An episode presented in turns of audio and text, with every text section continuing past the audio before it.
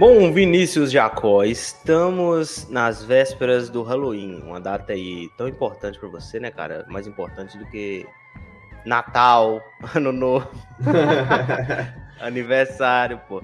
E aí, como é que tá a expectativa pro Halloween esse ano, meu irmão? É, cara, ansioso, né? Bastante ansioso. Eu tô aqui nos Estados Unidos, é a primeira vez que eu vou passar um Halloween aqui nos Estados Unidos, então eu, eu nunca passei aqui, sempre fiquei curioso para saber como é que é o, o doce ou travessuras deles. Então, cara, é isso. Tô muito ansioso aí para essa data. Sempre gostei de comemorar ela. Todo ano eu, eu faço uma abóbora, eu enfeito uma abóbora e acendo uma vela. Então, é isso, cara. Tô ansiosíssimo. É, e vai ter fantasia esse ano? Assim, não sei, eu quero. Eu tô com uma do Michael Myers, mas eu acho que ela é, é mais cômica do que assustadora em mim. Então não vai, sei vai, se... vai com aquele capacete teu do Magneto. É, é, é também dá. Muito também bom. serve. Bom, é, hoje a gente vai falar, gente, sobre filmes de terror, mas não como no ano passado. Ano passado a gente falou sobre filmes de terror mesmo, a gente vai falar de filmes de super-herói com a temática do terror. E nós estamos aqui com nossos amigos do Mesa para 4, que estão comentando esses filmes com a gente. Estamos aqui com ele, que é igual o Rafael Todoro, para mim já é quase sócio, já é, já é de casa. Estamos aqui com Efraim Fernandes. Como você tá, meu irmão? Fala pessoal, falar dessa temática maravilhosa que é misturar terror com super-heróis, né? Na verdade, isso até já aconteceu muito nos quadrinhos, né? No quadrinho, é, na época de, se eu não me engano, revistas Pulp, lá dos anos 50, 60, tinha muito essa coisa de quadrinhos, é, tá lidando com terror, com mistério, com histórias de investigação. E com o tempo, é, eles acabaram juntando um pouco essa coisa de super-herói com, né, com, com terror, né? E a gente viu isso aí brevemente, assim, vezes passadas em alguns filmes aí. Oh, eu queria até lembrar aqui que eu falei, né, pra sócio nosso aí, igual o Teodoro. O Teodoro me cobrou, cara, porque a gente não chamou ele pro episódio do Senhor dos Anéis mandou mensagem no Instagram chateado, pô. Eu falei, não, calma, Rafael, a gente vai gravar mais, a gente vai te chamar, pô. É, chateado. Inclusive, inclusive, eu tô ansioso pro próximo episódio. Eu terminei toda a trilogia de novo esses dias. Não, ele vai estar com a gente. E estamos com ele aqui, que é a primeira vez que tá participando do Nerd Estranho, mas também já é nosso amigo, nosso parceiro. Rafael Ramos, como você tá, irmão? Alô, pessoal. Bom dia, boa tarde, boa noite. Muita satisfação estar aqui com vocês hoje, primeira vez. Agora do outro lado, com o Nerd Estranho. Tô aqui com o Efraim também. E vamos falar de filmes de herói, né? Porque como eu já falei no outro cast que a gente fez lá do Mesa a gente é impressionante que a gente consegue qualquer assunto colocar herói. Qualquer assunto, pô. É, é bom demais, cara. A gente começa a falar dos negócios que não tem nada a ver, igual a gente tava gravando sobre Invocaverse, a gente começou a falar sobre Batman, sobre Marvel. É muito eu bom. Eu já cara. falei, a gente vai gravar, vamos falar de Som da Liberdade, vai conseguir encaixar algum filme de herói ali. Vamos encaixar a DC em algum lugar. A DC ah. ou a Marvel. Com certeza, cara. É... Sabe aqueles vídeos de. Tem muito. Bombou, né, no Instagram esse tempo, os caras fazendo ligação e as pessoas que não tinha nada a ver. Ah, tipo, liga o Silvio Santos com o Kim Jong-un. Aí os caras iam lá e eu, né, conseguia fazer essa ligação. É tipo a gente. A gente consegue ligar a galera, não tem nada a ver, irmão. E é, e é sobre isso. Então, vamos começar esse bate-papo, mas antes do bate-papo, vai rodar a vinheta nova que o Nerd Estranho agora tem vinheta. Solta a vinheta. E aí a gente vai começar o bate-papo, tá certo, rapaziada?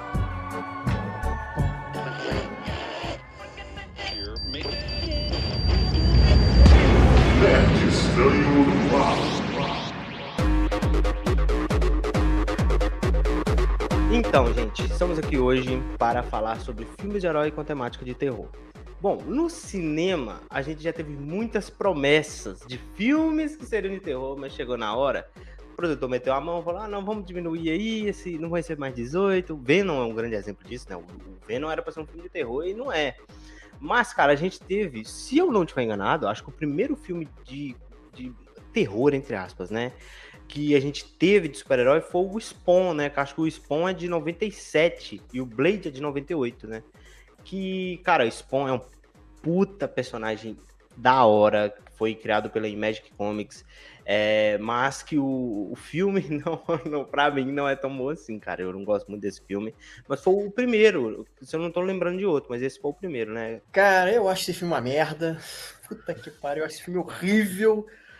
Cara, o quadrinho é muito bom. Tinha uma animação que dava na HBO, se eu não me engano, eu acho que era na década de 90, agora não lembro o ano, se era 98, se era 99, que era justamente a história do Spawn, né? Que o cara ele era um policial, era um agente da FBI, alguma coisa assim, e o cara era, ele era corrupto, aí morre e vai pro inferno, e aí o tempo no inferno é diferente do que na Terra. Aí quando ele volta pra Terra, o melhor amigo dele tá casado com a, com a mulher, né, com a viúva, Mulher, e tem uma filha. Cara, é uma história, é, assim, é uma história muito boa, e não é pra criança, obviamente, né? Só que aí Sim. o filme, cara, eu lembro que o SBT, caralho, o SBT em 98, 97, Passou direto, né? era tela de sucesso, sei lá, porra, eles jogavam esse filme como se fosse o supra-sumo. E, cara, os efeitos, assim, hoje você vendo, né? Você vendo os Pô. efeitos em CGI, cara, muito datado. A história é muito mais ou menos. E é uma pena, né? Porque, assim, tem três atores ali que são muito bons, que é o Michael Jai White, que é um cara foda das artes marciais. É o John Leguizamo, que faz o palhaço lá, também é um Uhum. cara que tem tradição em fazer um monte de filme.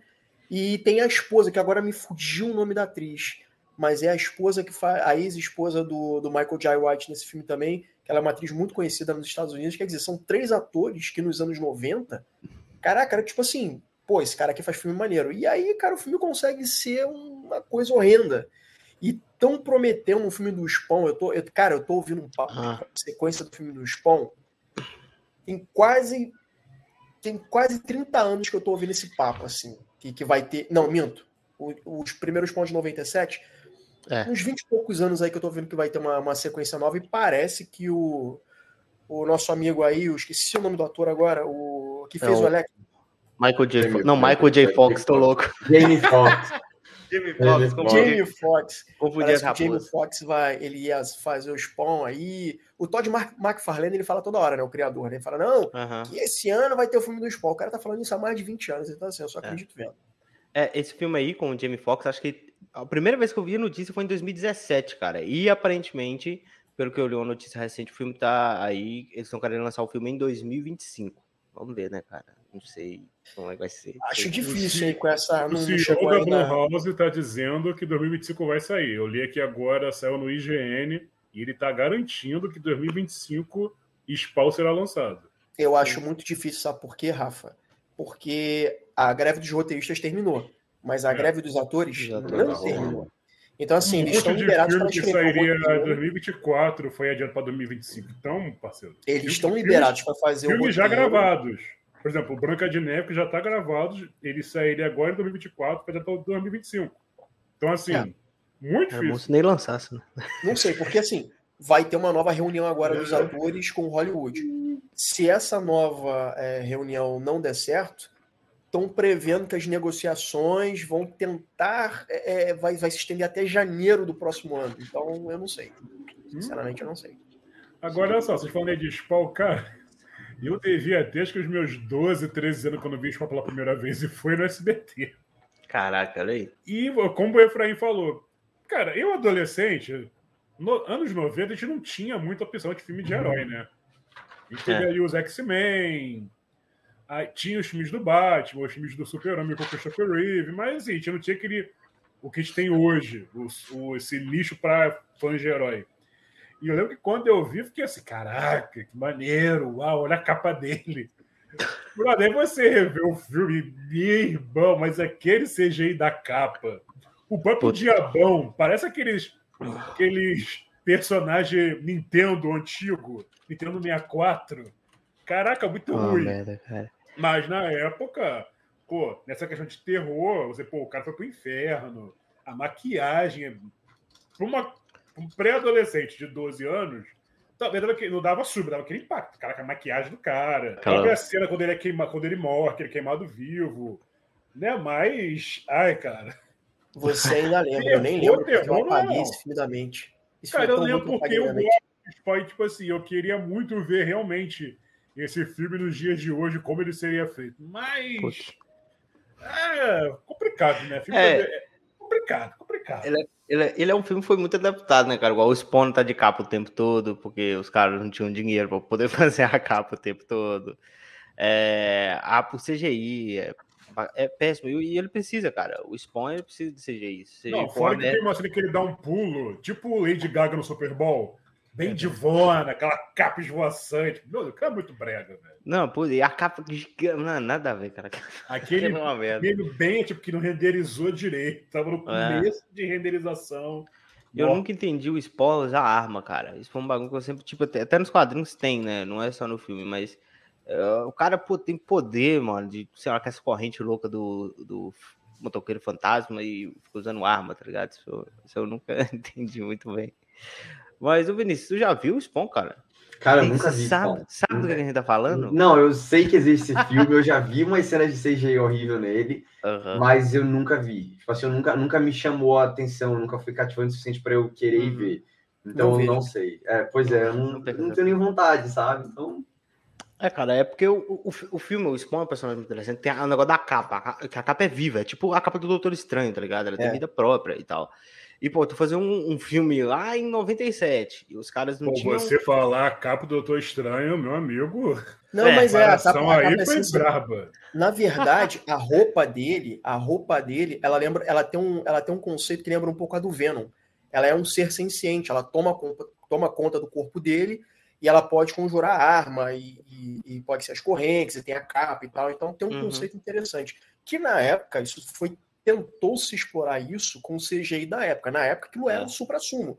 Mas assim, cara, envelheceu mal. Envelheceu mal porque Não. você vê claramente que é uma produção que tava Sim. é, não é tão bom assim. É, capenga, é xoxo. E o, o, filme, o novo reboot que vai ter aí, vai ser dirigido pelo Todd McFarlane, né, cara? O, o próprio criador aí, que já fez muitos quadrinhos pra Marvel, pra DC, que vai ser o diretor do filme. Aí, eu acho que ele foi com o pé um pouco atrás, cara. Quando o Todd McFarlane nunca dirigiu nada, né, eu acho. Não se eu tô enganado. Mas, pô, um quadrinista, cara, vai dirigir um filme. é porque tem bastante diferença de você fazer um, uma- um quadrinho e adaptar ele pro cinema. pro Ué, cinema, cara, o né? Steve King não dirigiu um filme aí? Há um tempo atrás? Ah, mas é bom o filme? Eu não sei, eu É, não vi. É, então, eu lembro É, que o Steve o- King criticou o Iluminado, e quando ele dirigiu o filme, ninguém gostou muito, não. É, Não, quem dirigiu foi o Kubrick. Não, Fábio, ele criticou o Iluminado, que não foi igual o livro. Mas aí, quando ele tentou dirigir um filme, que eu não lembro qual foi agora, ele falou que ele, como diretor, é um ótimo escritor.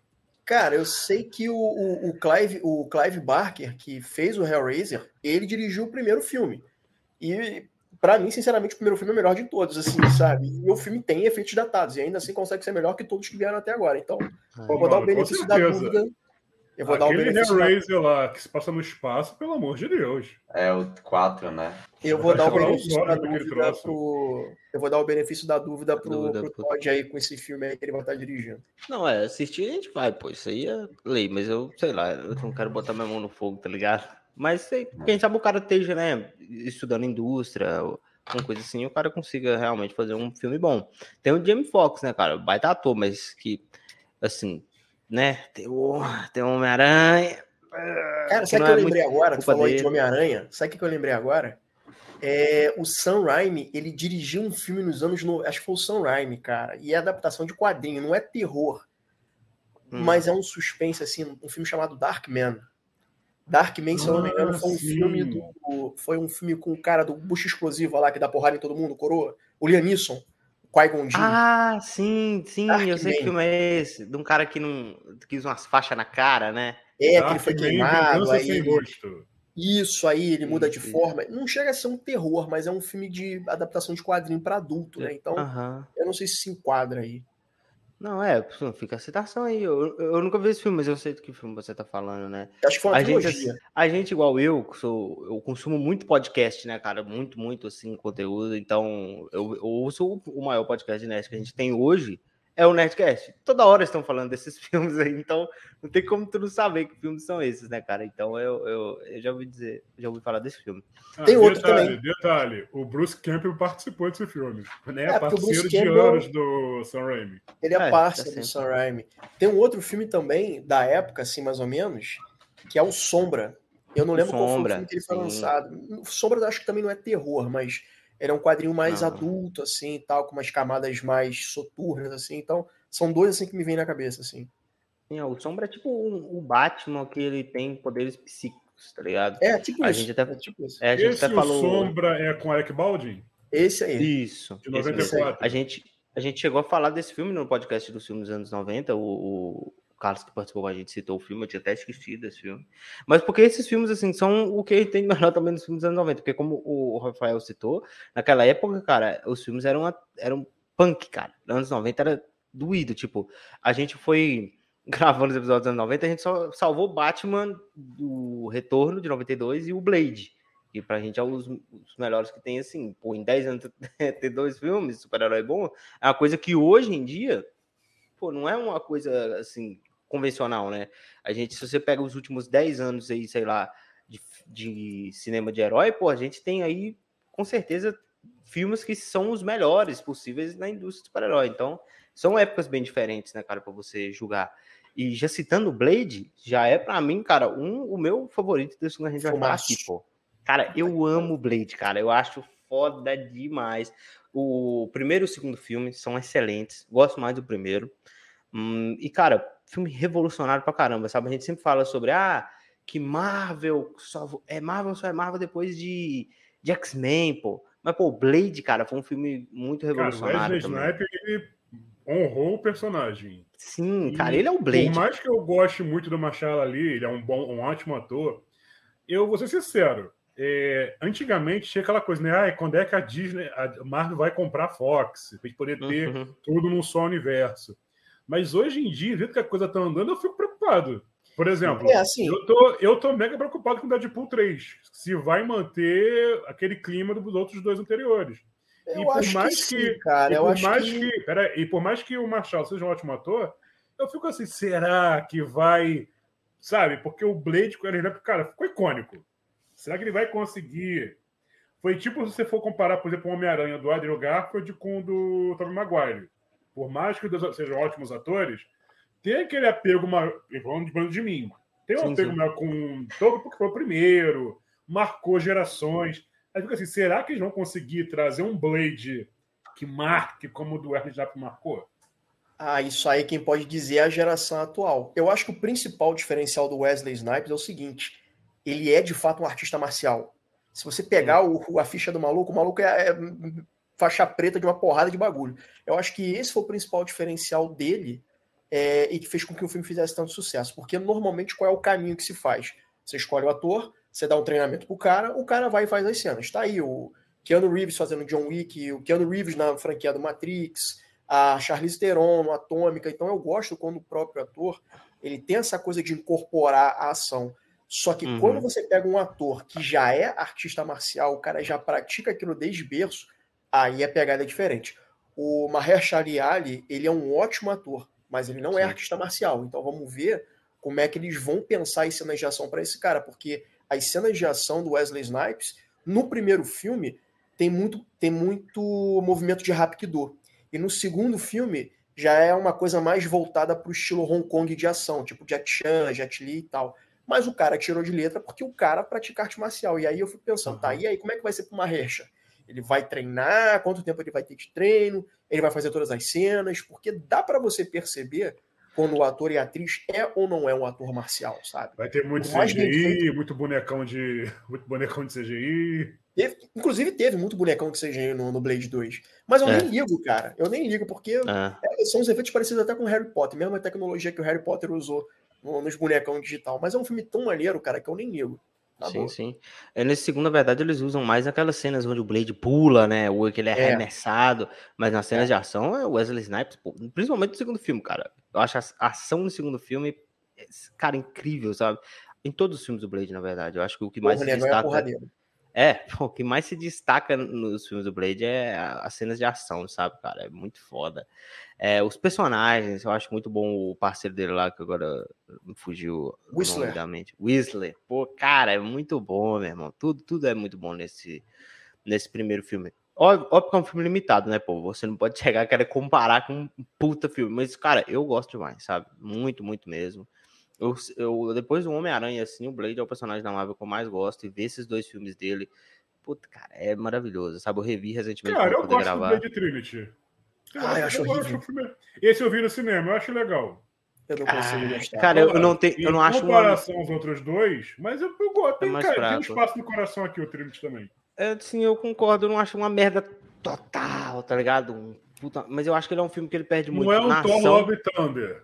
Mas vale a pena não, assistir. É. Não, Love Thunder. Ai, cara, eu vi o primeiro Blade, eu não consegui ver o segundo, porque eu nunca tinha visto. Se eu vi, eu acho que eu era muito criança e vi só cortes assim na, na TV. Mas, cara, o primeiro Blade é muito divertido. Eu achei ele bem interessante, cara. Eu gostei bastante. O Marcos aí pediu pra eu ver essa semana. Eu só consegui ver o primeiro, não tive tempo de ver o segundo. Mas, cara, a história é bem divertida. Apresenta lá a lore dos vampiros e do Blade, que ele é esse. Esse. Como é que eles chamam? O, O Daywalker. Daywalker, Daywalker, é. Foda. E, e, cara, uma coisa que eu acho legal, que eu acho engraçado, é que o Wesley Snipes, ele interpreta ele mesmo sendo o Blade numa série que é What We Do in the Shadows. Que ele tá na primeira Ele tá- temporada. Tá nessa série? Ele tá na primeira temporada. É que eu só vi o filme, não fazendo- vi a série até hoje. Então, cara, a série é muito maravilhosa, é muito boa essa O série. filme, E aí... pô, o filme foi onde eu conheci Taika Waititi. É, cara, É, pois é. sensacional. Mas a série vale muito a pena ver. E aí, na primeira temporada, lá no final da primeira temporada, os vampiros estão num conselho dos vampiros, que inclusive a Tilda Swinton também tá nesse episódio. E o Taika Waititi também tá nele. E aí eles, eles mostram o Blade numa chamada de vídeo no laptop. E aí o Blade tá lá com o sol batendo na cara dele, com óculos escuros, assim, olhando, que aí ele, eles chamam de Wesley. O, o Blade. Então, tipo, é o Wesley Snipes Wesley. interpretando ele mesmo nesse filme, sendo o Blade. É. Mas nessa série. Mas, cara, muito legal, muito legal essa referência. Agora eu vou ter que assistir. Vale muito a pena, cara. Tem no Star Plus. Você conseguiu Uma convencer. curiosidade aqui, hein? Uma curiosidade. No Blade Trinity, o Ryan Reynolds tá nesse filme. Ele basicamente tá fazendo o Deadpool nesse filme. É, Faz o Hannibal, faz o Hannibal. Kid, se eu não me engano, que é o nome do E ele é um personagem. mas, assim, personagem debochado meio irritante no filme. tagarela, é. Deadpool. Ele é um, cara, é, o Ryan Reynolds, né? Tá aí no, no filme de herói, pô, Deadpool, Deadpool, é, Lanterna Verde, esse Blade aí, que é cagado pra caramba. E o cara sempre quis fazer dar certo, né, pô? E se conseguiu na, na quarta tentativa dele, né? Que foi com o segundo Deadpool que ele fez. Porque o primeiro é horrível. Mas, cara, o primeiro Blade tem cenas icônicas, mano. A cena do, da balada. sangue. Cara, Nossa, é cena maravilhosa. É maravilhosa. Cara, é Cara, incrível começa a chover né? sangue. Aí é uma- acho que um cara é atacado e tal. Cara, tudo cheio de sangue. Aí chega o Blade, ele bota, bota o pé dele, ele, tipo, ele dá um passo, tá ligado? Ele dá um passo, tudo cheio de sangue, só ele limpinho, cara. Todo mundo, só ele limpinho. E aí começa a dar porrada em geral. Cara, essa Ah, cena é muito Maravilhoso, maravilhoso. As cenas trilha de ação são muito boas da, do, do Blade. Tá vendo o que eu tô falando? É um filme que, cara, quanto tempo se você tem cenas icônicas na tua cabeça até hoje? Aí eu você me pergunta, É. como é que vai ser esse novo Blade? É, Porque- cara, vai ser complicado. De novo falando da Marvel. Marvel tá uma zona que Deus me livre. Deve ter sido barato fazer esse filme no Blade, porque assim, tem lá, né, assim, os seus efeitos é, especiais, né, os, os efeitos em CGI, que eu acho que até envelheceu bem, não é tosco que nem o Spawn, por Uhum. exemplo. Sim. E, cara, é, é da New Line, cara. A New Line ela é responsável por ter trago o, o Fred Krueger também, que foi uma franquia barata de fazer, que rendeu muito dinheiro e é cheio de sangue.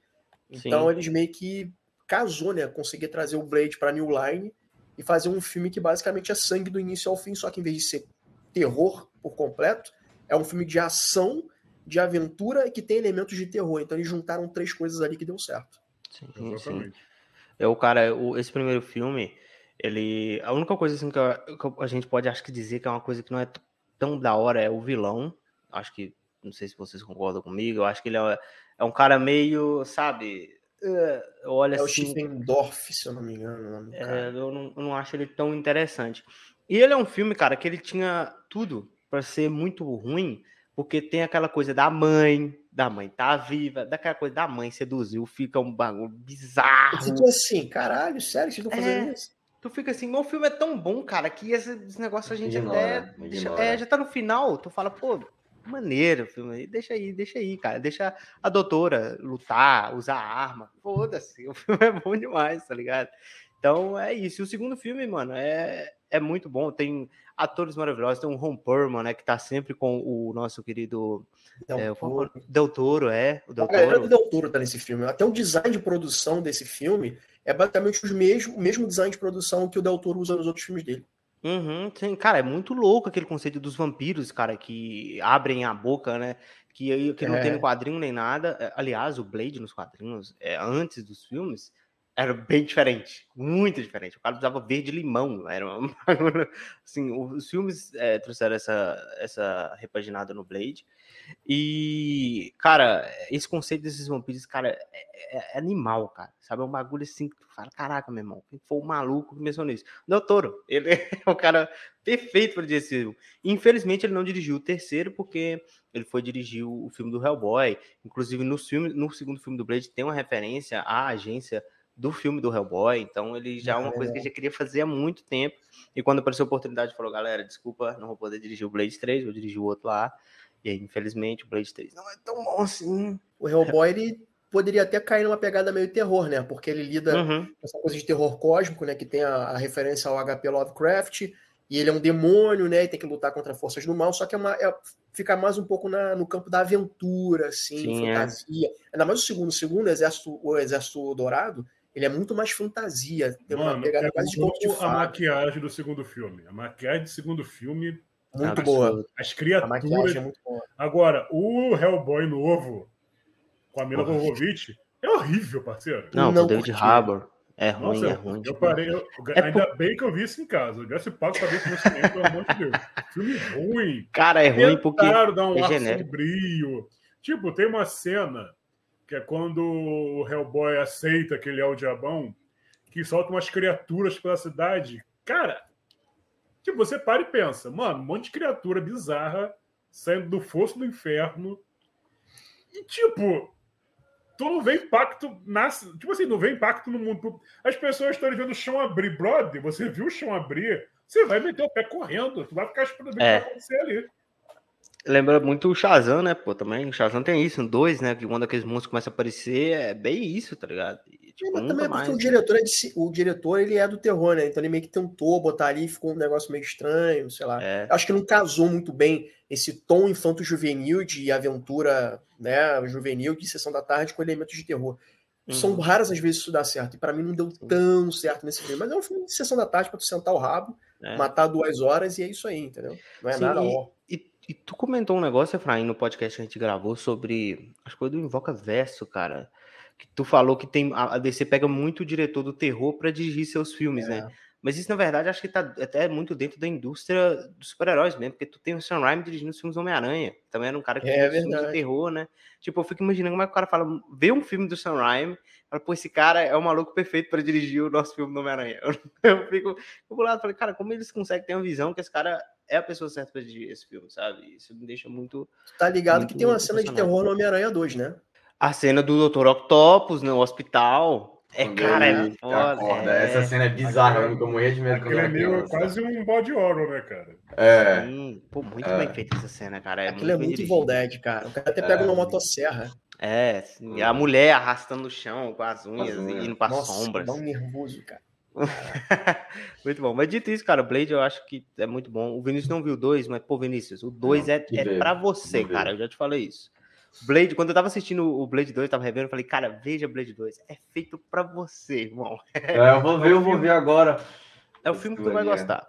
E aí, depois de Blade, se eu não estiver enganado, a gente pula pro filme mais terrorzinho que tem, que é Motoqueiro Fantasma, né, cara? Com Nicolas Cage.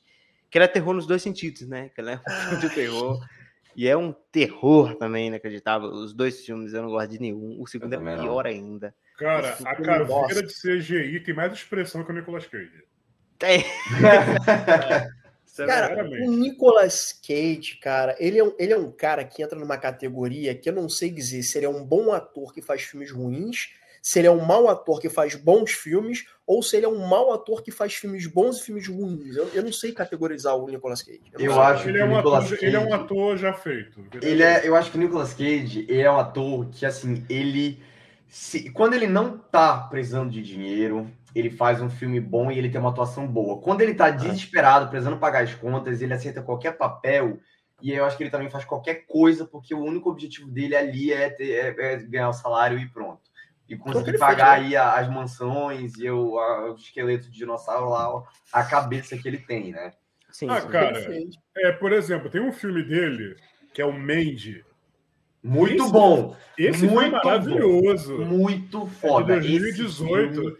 Ele tá atuando bem pra caraca nesse. Fora que o visual, ele... a fotografia do filme é linda. Não só Mandy, mas ele também tá naquele filme de terror que ele não tem uma fala no filme inteiro, que é o Willy's Wonderland, que é um filme que inclusive é parecido com o Five Nights at Freddy's, que ele estreou uns anos atrás, que ele é um cara que ele é contratado por uma cidade para fazer uma faxina e limpar uma pizzaria, né, antiga. E aí nessa pizzaria tem uns animatrônicos que querem matar ele.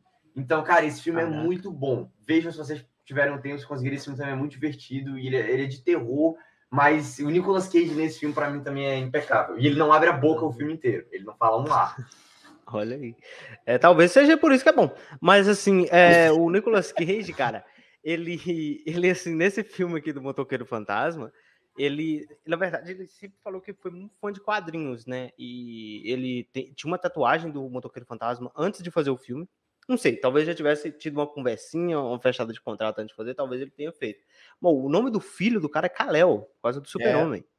Então ele é, ele é fã, então esse filme provavelmente foi um filme que ele queria fazer mesmo.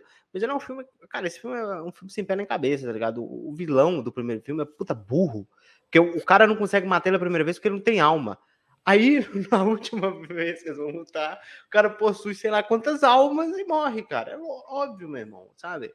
é muita burrice. É, é, é, você é você chamar o espectador de burro também, porque a gente tá ali vendo aquela trama para se resolver daquele jeito. Você fala, caraca, mano, eu vi. Eu senti lá, que esse filme foi uma tentativa, posso estar enganado, mas eu senti que foi uma tentativa desde lançar o selo Marvel Knights, porque se eu não me engano, tem uma vinhetinha escrito Marvel Knights, eu não sei se é nesse filme ou se é no segundo, dando a entender que a Marvel iria fazer histórias voltadas para adultos, né? Uma classificação mais uhum. alta, mas eu nem sei se esse filme tem uma classificação tão alta assim, mas são uhum. histórias para adultos e que tem temática sobrenatural.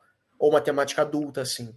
Só que acabou é. não dando certo. É, os Midnight Suns, né, cara? Na Marvel né? tem. Os Midnight Suns, é, é, o Blade tá, é, Motoqueiro Fantasma tá, então é, é um selo assim que eu queria muito ver nesse MCU atual, cara. Sei lá, talvez num desse filme do Blade, eles tragam mais personagens assim, tragam, sei lá, a Elsa Bloodstone, que tá no Werewolf by Night. É, que sabe? é muito bacana isso. Sim, é muito bacana, a gente vai comentar um pouco mais pra frente.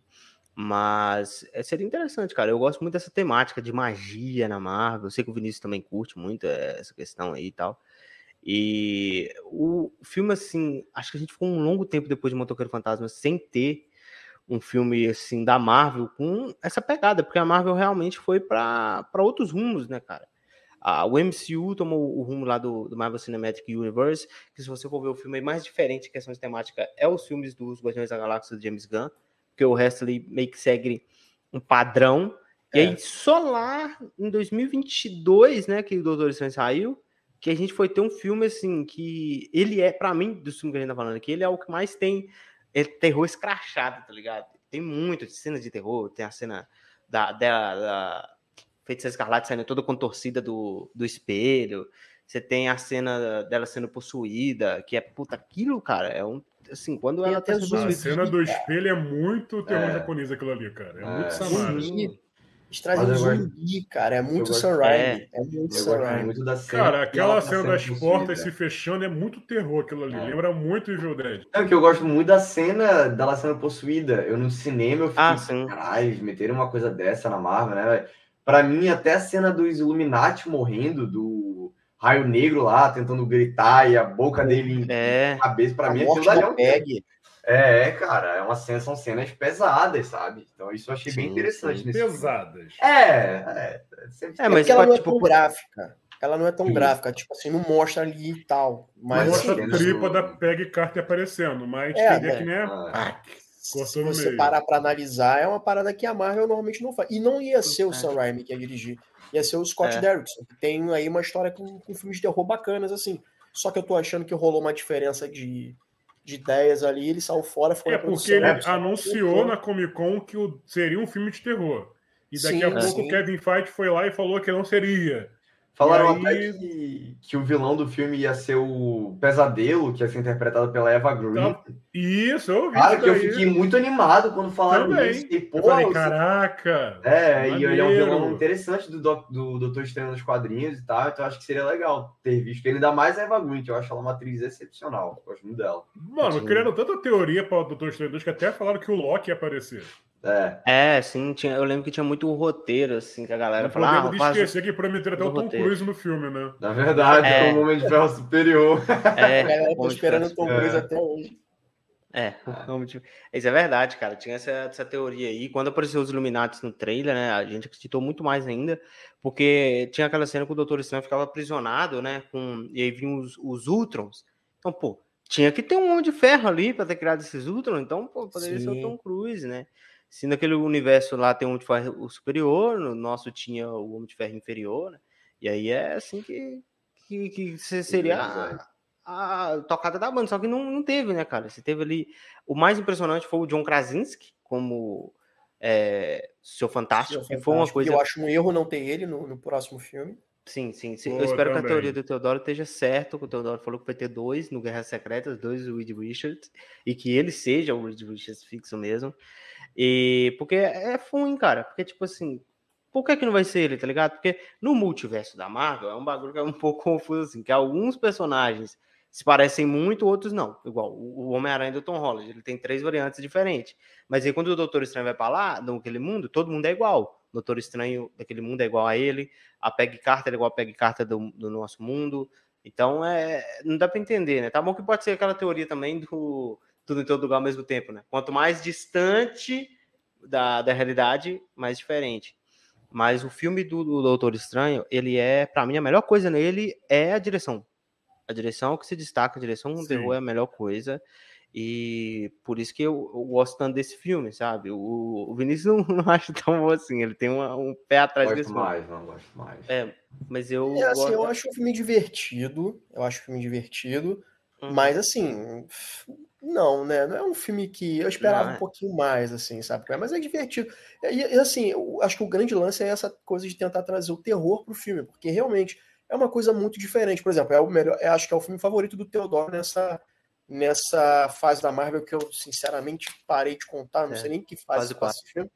Mas pro Teodoro que não tá aqui hoje, é o melhor filme dele por conta dessa tentativa de trazer é, essa pegada de terror. E eu acho isso válido, por mais que o filme realmente não seja tão bom assim, se você parar para analisar friamente, É. como vários filmes da Marvel, eu acho válido porque tentaram trazer esse elemento, né? E assim, o filme é todo Sam Raimi. O Sam Raimi conseguiu fazer um Evil Dead suavizado que se passa dentro da Marvel Studios, porque aquele, aquele livro lá, que eu esqueci agora o nome, Dark Road. Road. Darkhold, cara, o Darkhold é o Necronomicon. Se você olhar lá na trilogia do Evil Dead, na franquia do Evil Dead, é o Necronomicon, cara. É isso. Uhum. Então o cara E tem conseguiu. o Bruce Camp, meu parceiro. Mais Evil Dead impossível. entendeu? Então ele conseguiu trazer, suavizar a visão dele e soube encaixar dentro da Marvel Studios. Isso é difícil, isso não é Uhum. uma coisa fácil de fazer. É. Eu acho que nessa, principalmente nessa fase 4, cara, eu acho que qualquer filme que a pessoa falar, ah, esse é o meu filme favorito, cara, eu acho que é válido. Porque você não tem um filme ali da fase 4 que é absoluto, que é um filme foda. Tipo, você tem um Homem-Aranha, que é um filme legal, apelativo pela nostalgia, mas com o roteiro tem algumas falhas pra mim. Sim. Aí tu tem Sim. o Pantera Negra, que até então pra mim era o melhor. Eu fui tentar rever esses dias, não consegui, cara. Achei um filme chato demais, lento, sabe? Arrastado. Então, cara, eu, assim, eu ainda gosto mais do Homem-Aranha, mas não acho nenhum absurdo o Doutor Estranho, sei lá, o Galtodoro é, acho que é o melhor. Eu gosto muito também desse filme, achei ele bacana. Só tem uma coisa que eu deletei da minha mente, cara, quando a gente fala desse filme, é a América Chaves. É uma coisa que eu sempre esqueço quando a gente É. fala desse filme. Sabe, a gente tava comentando, não sei quando, a gente se juntou, ah, na tier list de Marvel, né? E aí a gente tava comentando, eu falei, cara, em nenhum momento a gente falou da América Chaves, e, tipo, ela é importantíssima pro plot, mas ela é uma personagem tão, sei lá... Mal escrita. Foi uma personagem mal escrita. E eu Se acho que fosse qualquer coisa ali, É, é. Eu acho que a personagem só. Eu acho que assim, essa menina, Mary, eu não sei o nome da. É, não sei o que Gomes. Soto nome- Gomes, é. Soto. É, ela tem um nome complicadíssimo. Eu acho que o carisma dela ajudou as pessoas gostarem da personagem. Mas a personagem é muito mal escrita.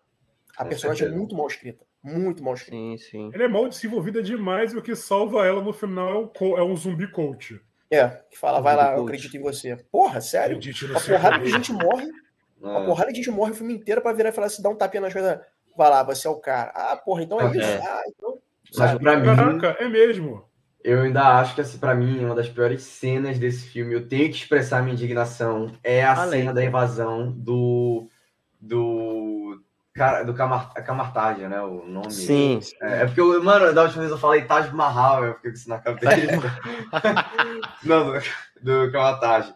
Mas assim, cara, essa cena de invasão, por mais que seja muito legal ver a Wanda chegando lá, o olho vermelho dela brilhando nas nuvens e tudo mais. Cara, ele, o, o bando de feiticeiro começa a usar arco e flecha e canhão. Mano, e a gente vê durante o filme, porra, aquela cena de luta do Doutor Estranho contra o Thanos em Guerra Infinita é maravilhosa. Eu sempre vou ficar trazendo esse negócio porque aquela cena é incrível, sabe? E aí o, o Doutor Estranho ele sai daquilo, do ápice do poder dele, pra, um, pra ficar fazendo só os círculos escuros de novo, cara. E aí eu tava esperando uma puta de uma cena foda entre ele e a, e a Wanda, que agora já era feiticeira escarlate ainda mais possuída pelo Dark Hold, mas não. Não, e aí. É, assim, e sem falar que ela bota uma banca, né? Se vocês não me entregarem a América Chaves, vocês vão ter que me enfrentar. É. E ela aparece, fica parecendo um drone no meio daquela nuvem negra. Não faz nada. Ah, esperando. Nada. Joga só as bolas, bolinhas é, dela. Eu entendo, cara. A expectativa da luta com deles dois seria era uma coisa muito foda mesmo. Só que a grande luta do, desse filme é a, a dos dois autores estranhos com as notas é, musicais. Essa cena eu acho interessante. Eu não gostei dessa luta. A ideia é muito boa. Foda. A é, ideia é muito boa. Eu. Mas ficou breve. Mas eu não gostei dessa luta. Sabe por quê, cara? Quando eu vejo, é, eu não lembro se foi no Ultimato ou não foi, foi no Guerra Infinita. Quando você vê a luta do Doutor Estranho contra o Thanos, tu fala, Thanos. caralho, negão, é. que foda. E aí, beleza, show. Aí tem esse filme do Doutor Estranho Multiverso da Loucura. Aí vem o Doutor Estranho, o mal, né, do, do terceiro olho, com o Doutor Estranho que a gente conhece. E parece que foi uma coisa muito menor e rascunhada se comparada com a cena que a gente viu dele contra o Thanos. Sim. Então, assim, a ideia eu achei muito boa, a execução eu achei mais ou menos. Sim, eu acho que, o Doutor Estranho nesse filme mesmo ficou devendo, cara, um bagulho Ali ficou tipo... muito parecendo aquele filme da Disney, Fantasia. Fantasia, é, pode crer. É. Pô, essa, essa é maravilhosa. É, mas eu acho que foi inspiração, mas acho que foi inspiração. Com certeza. E... Mas eu acho que faltou mesmo, cara, a cena de tu olha, tipo, o Doutor Estranho no primeiro filme dele não faz tanta coisa, e tu chega no Guerra Infinita, o cara é o pô, pica das galáxias, tá ligado? E nesse daqui ele também não, não responde. E acho que fica devendo, que, cara, ele é um personagem muito interessante, muito interessante, sabe? A gente gosta muito, eu, eu, eu gosto muito do Doutor Estranho do Benedict Cumberbatch, mas ele ainda é um personagem que nos filmes solos dele, cara, fica devendo, eu acho, assim. E tem muita história boa pra você explorar aí, né, mano? Eu acho que esse é o problema todo. Mas ainda, cara, falando sobre Marvel, tem aí que a gente até comentou, né? O Lobisomem da Noite, o ah, curta da Marvel, que saiu para Muito o Disney bom. Plus. Muito e que bom. saiu esse ano novamente, mas agora colorido. Eu não vi ainda, não sei se vou ver.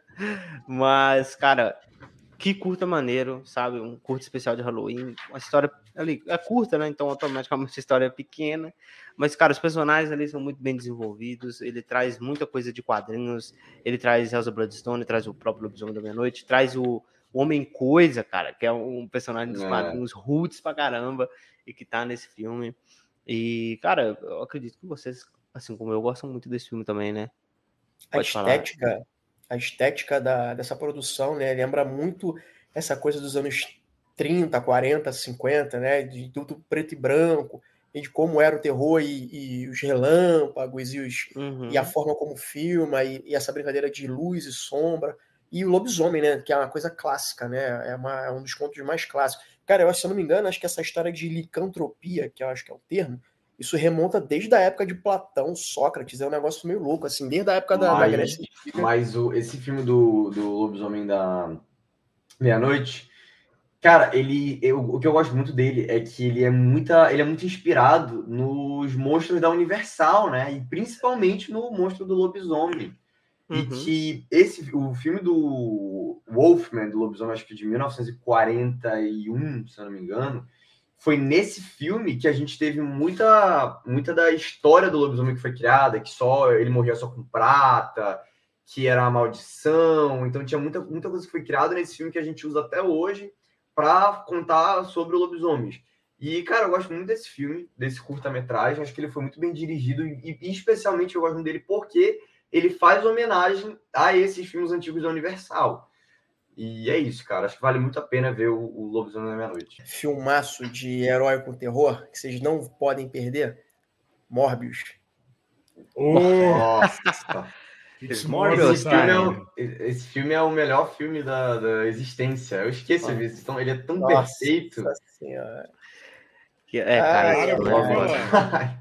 Esse filme Como é diz Isabela cara. Boscov, é dívida de jogo. É dívida de jogo, cara. É foda. Pelo amor de Deus. Esse Que filme. filme ruim.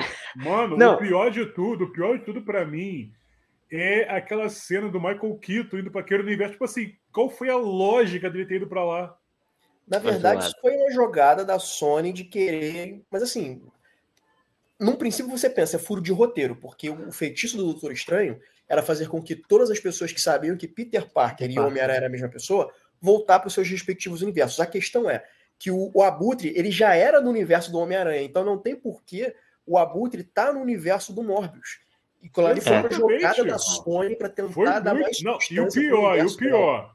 O trailer abusou ao máximo dessa cena do Michael Keaton encontrando com o Morbius pra ter sido uma cena pós-crédito, velho. E É, cara. uma cena pós-crédito que não tem Horrível. lógica nenhuma. Tu Não botar leva a lugar nenhum. Ah, eu queria muito que- é foda. Eu queria cara. muito que a AVT podasse esse universo aí, já que a gente tá vendo o Loki aí, Loki tá lidando Poda com o multiverso, né? Tomara que essa, Uhum. esse universo aí da Sony seja podado, porque, cara, não tá levando a lugar nenhum. É, não, poda tudo, poda Venom. Roda tudo É, ainda tem embora. o Crave vindo aí, né, gente? Nossa. É, Puta. O trailer eu gostei do Craven, me parece ser um trailer bacana, mas aí essa função de todo o trailer, né? É ser, é Caraca, mano. Não, pô, o cara. A origem dele foi que foi mordido por um leão, cara. Isso é uma, isso é uma merda. O sangue do leão pingando nele pra que o sangue. Caraca, Ah. mano. É Ai, foda. Aí, Mas tá isso- bonito, tipo assim, bota uma referência porca, que é ele cercado por um monte de aranha.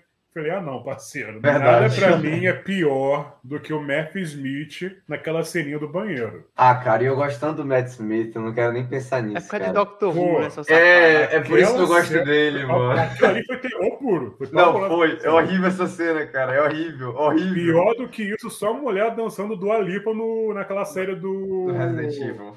Do Resident Evil da Mas eu, eu fico feliz que pelo menos o Matt Smith deu certo lá em o House of the Dragon. Sim, foi a Ah, redenção dele. É, graças a Deus, porque eu gosto muito dele de Doctor Who Ah, e tal. ele! Caraca, eu nem tinha me ligado, meu irmão. É que eu não vi House of the Dragon, tudo a ver. Ah, É ele fazendo a dança do vampiro lá. é.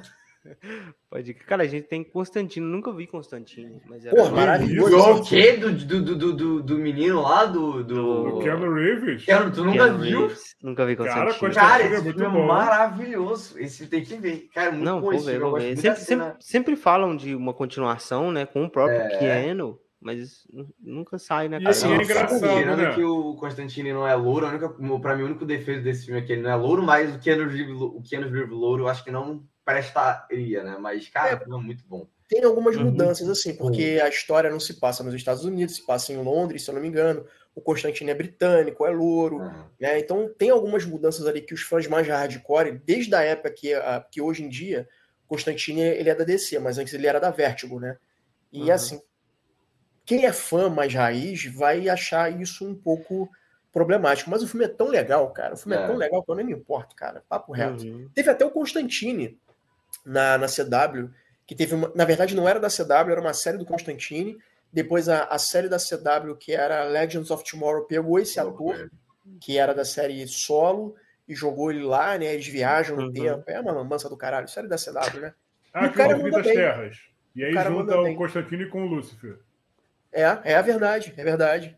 É verdade. Ah, sim, sim. Esse cara manda bem, mas ele é ator de TV, né? Então. Uhum. E assim, cara, Constantine é uma parada que a HBO, Warner, ou sei lá quem é que tá comandando isso, não libera tão fácil assim. Tanto que na, na série do Sandman era para ter o Constantine, mas eles não liberaram, a, a DC não liberou, alguém lá de cima não liberou, e botou a Joanne Constantine para entrar no lugar. Porque eles não É. queriam liberar, porque tava justamente, suspeito eu, nessa de vai ter o segundo filme do, do Constantine, do Keanu Reeves, vai ter o filme da Liga da Justiça Sombria, dirigida pelo Del Toro, ou não? Aí ficou naquela e falou: não, É. então vamos fazer o seguinte: até Cara. desse dia, não coloca o Constantine, joga Johnny Constantine na série do Sandman e vamos ver o que a gente vai fazer com o personagem. Sim, Por sim. falar no Constantine, tem uma animação dele que é de 2018, que é a Cidade dos Demônios, que é boa pra Muito boa. caraca, meu irmão. É Sim, muito sim. legal essa, essa animação. As animações das DC são fodas, cara. É. É por falar. E Por por, falar falar, em- em... anima- por falar em terror, e já falando em, em animação, não tem como não lembrar do Liga da Justiça Sombria, né? Que aí é, colocaram sim. uma coisa que eu nunca imaginei que iria acontecer, que é o Dark Side com o Trigo, caindo na, caindo na mão com o outro. Uhum, é foda, cara. Assim, essa parte da DC Mística é muito foda, né? A gente tá falando aqui de Constantine, que é da hora. Tem um Éter, um demônio, que é muito foda, cara. E, e essas animações, igual o Todora falou, que Justiça é muito boa. Tem também, assim, que foi uma adaptação dos quadrinhos que é Batman Longo Dia das Bruxas, né? Que foi uma animação que foi dividida Sim. em duas partes assim, eu vi. Eu não curti tanto essa animação. Não. É, eu acho que a HQ é melhor. Eu prefiro a HQ. Porque a HQ ela deixa ali no final um, um mistério, né? Assim, eles te, meio que te entregam ali, mas fica um pouco interpretativo o que aconteceu. Mas acho que na animação eles entregam mesmo o final da trama. Não vou falar aqui, porque não sei se todo mundo viu e tal. Mas, cara, é uma história muito boa, história muito foda e recomendo, né? Quem nunca leu ou que assistiu a animação, é boa demais, cara. Assim, é Você tá ligado Batman, que é que... Você tá ligado quem dubla ele na animação? O Batman? É. Não, é o, o cara. É o Jensen Ackles. Jensen Ackles, é? É, é ele que dubla. Indispensable Soldier Boy. E aí, e aí, ah, tá, tá vendo uma campanha informal de fãs na internet pedindo para ele ser o Batman no DCU do James Gunn. Sei não. Hum. Cara, ele é, ele é da hora, mas não tem talento. Eu acho que né? o James não colocaria, não. Não, não eu não vejo ele como Batman, não, cara. Ele é da hora. Tipo, no The Boys ele é legal. Mas, tipo assim, no The Boys, eu acho que, se você for ver, grande ator, ator bom, é Cal é Urban e o. E o Anthony Starr. Mas o Anthony Starr a gente conheceu o quê? O The Boys. É. Então é. Cara, o Anthony Starr, ele tem uma série muito boa antes dele ficar famoso chamada Banshee. Vejam. Ouvi falar. Vejam, só vejam, Banshee. Ele é policial, não é? Ele, então, ele se passa por um policial. Em nenhum momento a gente sabe o nome real dele. Ele se passa por uhum. um policial que tá numa cidadezinha. E aí a série vai se desenrolando. Cara, quando eu olhei para esse cara a primeira vez, eu falei, cara, ele devia ser o justiceiro. Papo reto. Por conta de como o personagem dele é construído, você fala assim, uhum. cara, esse cara daria um ótimo justiceiro. Papo é reto. Isso, ele tá num filme de terror que lançou esse ano, tal de Toque Toque, Ecos do Além, né? É, o Cobb Webb. Esse filme, eu tô doido pra ver esse filme. Ele é o pai do menino, né? Alguma coisa assim. Pô, vamos ver. Ele é mais é. um cara... pai meio, ele é mais um pai problemático esse filme. É. é. Cara, tem também. Acho que pouca gente viu esse filme, né, cara? Que é aquele Brighton Burn, não sei como é que fala em inglês isso. É o filme lá do Superman das Trevas, que tem. Que é do James é, Gunn, não é? Brett Burn. Brett Burn, muito bom, muito bom esse é filme. Legal. Dizer, o James Gunn dirige ou produz esse filme? Não tô lembrado produz. agora. Produz. James Gunn produz. Que é uma premissa interessante. Se o Superman, Sim. de repente, virasse um vilão. É bem é. legal é. Pois é, Sim. o filme fez sucesso e aí eles estavam começando a pensar em pegar versões alternativas de outros heróis da DC mas uhum. num cenário de terror e um cenário em que eles são um vilão, né? Pensaram nisso. Pra, acho que o filme seguinte seria o equivalente ao Aquaman. Só que eu pensei assim, hum, ah, mas acho que. pô, um do, do Caçador um... de Marte, hein? Pô, Ou do Lanterna Verde.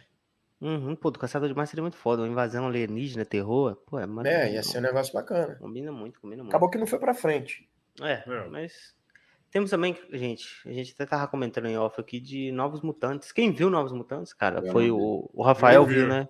O também. Eu também vi. horrorosa. Uma merda, cara. Puta. É triste. Que quando, né, que quando a Fox anunciou, tava aquela história que seria um terror, até pra questão da magia, do urso místico e tudo mais. Uhum. Mas, brother, é... Eu, eu vi em casa né, pelos uhum. métodos alternativos. Eu ainda bem que eu não criei expectativa. Que quando eu fui ver o filme, já falei assim, cara, não vou, porque, né, depois de Fênix Negra, depois de Apocalipse, não tem um, como ficar bom. Sim. Mano, o elenco é interessante. Pô, tem a Anna Taylor-Joy, que brilhou em A Bruxa em Fragmentado. É. Então você uhum. vai esperar, pô, pelo menos ela vai salvar esse filme. Cara, o filme tem pé na cabeça Ninguém salva. Pegaram não, até os salva. atores legais, pegaram lá o carinha lá do Stranger Things. É, o Charlie Heaton. Pegaram a Arya Stark. Pegaram a Alice Braga. Mas, irmão, pelo amor de Deus, que filme ruim, cara. É, Ele realmente certo. é um horror. A própria, o próprio lance do urso místico, que é interessante, que daria talvez uma coisa bacana. Pô, pelo amor de Deus. É muito Sim, ruim. Assim, eu, eu ainda parto desse princípio. O filme ele sofreu por conta de mudanças em cima da hora. O filme sofreu provavelmente refilmagens e eles remontaram o filme na sala de edição e falaram. Virou Frankenstein, assim, parceiro. Foi? Virou pior que o. Virou um Frankenstein pior do virou que foi um o primeiro. Esquadrão Suicida. É, virou é. um Frankenstein. Provavelmente porque a Disney falou: ó, não vai ter sequência, a gente não vai continuar com esse universo Fox, com mutantes.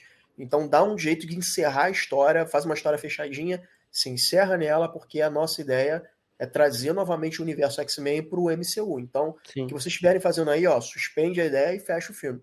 E aí, meu irmão, aí fizeram o que puderam e o filme realmente é bem ruim. É. Cara, eu lembro que o filme ele estava anunciado primeiramente em 2018. Cada hora adiava um filme mais, até que o filme saiu, acho que foi em 2020, lá no só em serviço de streaming, porque estava na pandemia, né? E é um filme, cara, que eu, eu paguei muita coisa dele na minha mente, não lembro ao certo qual é a trama, eu sei que ele é muito ruim, e é um filme que tinha uma premissa muito boa, cara. Sabe, isso que, isso que é foda, cara. Quando o filme tem uma premissa tipo de, uma, de mutantes que estão sendo aprisionados no lugar e eles são algumas vezes até torturados e tal, e aquela situação uhum. toda do terror. Mas não, o filme ele é ruim, cara, ruim mesmo. E ainda eu assim acho... lançaram um filme ainda se lançaram o filme. Pois é, cara, é estranho, porque ficaram de ano, de ano, de ano, e esse filme não levaria a nada. Eu achei, achei até que chegaria o momento que eles iam por falar, cara, infelizmente a gente vai engavetar esse filme, não vai sair. Igual o Batgirl, tá ligado? Não, vamos engavetar esse filme aqui, não vai sair. Porque... É um filme que eu queria ver. Eu queria muito, é. mesmo sabendo que não ia dialogar com o que a Warner quer fazer agora, porra, lançasse no streaming mesmo assim, só pra galera ver. E só botava um aviso ali, dizendo que a história se passa numa terra alternativa, sei lá, qualquer merda para a galera saber que o que tá vendo ali não vai ter continuidade, só para só a galera ter o prazer de ver, né? E ter o prazer de falar mal se o filme realmente for ruim, sabe? E é uma é, coisa sim. que a Fox não tirou da gente. A gente viu o filme e constatou que de fato era ruim. A Warner podia fazer a mesma coisa com esse filme da Batgirl, mas é, a gente não vai ver, né? Visto. É, cara, eu tenho um último filme aqui que a gente vai citar, que é, acho que é um antigo, né? A gente deixou o parceiro também, que eu falei que o primeiro foi o Spawn de 97, mas em 96, cara, teve o filme do Corvo. Esqueci total 94. do Corvo. É 94? É 94, foi um filme que o Brandon Lee foi morto, infelizmente. Ah, sim, sim. Ah, é porque são, são dois filmes do Corvo, eu tô louco, é um só, né? Cara, são, eu acho que são, eu acho que são quatro filmes do Corvo e uma série ah, lançada sim. em 98. Mas o é, melhor de todos é o primeiro.